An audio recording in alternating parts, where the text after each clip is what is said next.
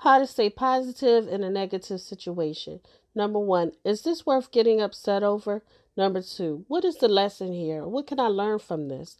Number three, am I overreacting or overthinking the situation? Number four, what is the positive I could take away from this?